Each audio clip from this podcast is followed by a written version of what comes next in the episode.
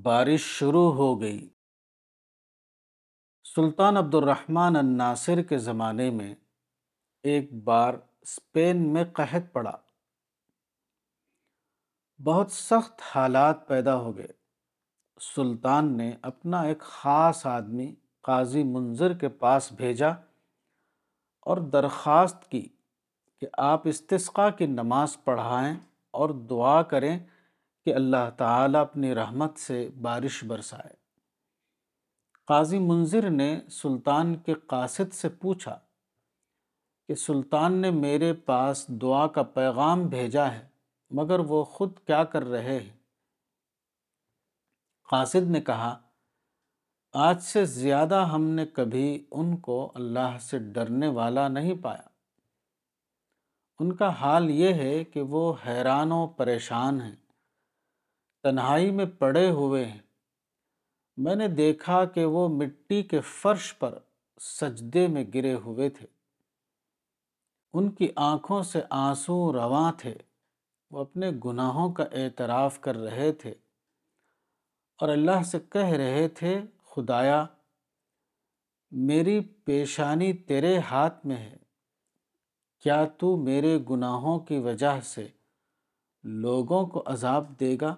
حالانکہ تو سب سے زیادہ رحم کرنے والا ہے۔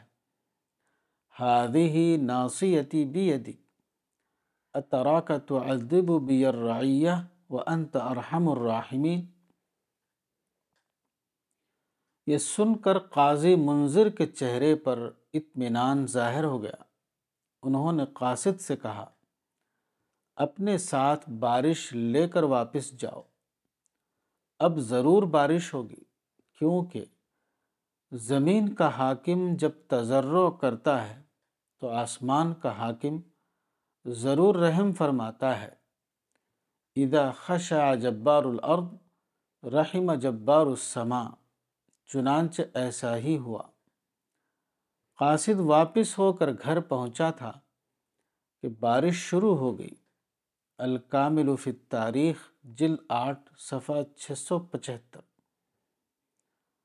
زمین پر خشک سالی اس لیے آتی ہے تاکہ آنکھوں کی خشک سالی ختم ہو۔ آسمان پر بادل اس لیے گرجتے ہیں تاکہ لوگوں کے دل خدا کے خوف سے دہ لیں گرمی کی شدت اس لیے ہوتی ہے تاکہ لوگ جہنم کی آگ کو یاد کر کے تڑپ اٹھے اس طرح کے واقعات کا نہایت گہرا تعلق اسماء حسنہ اور اس میں اعظم کے معاملے سے ہے۔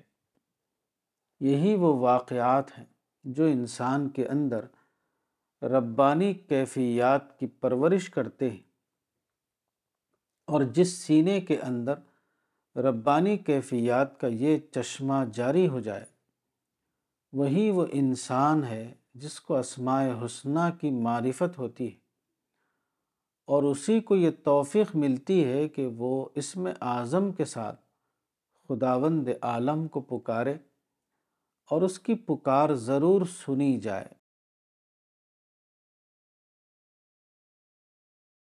کتاب اسماء حسنہ مولانا وحید الدین خان، صفحہ نمبر چھیالیس۔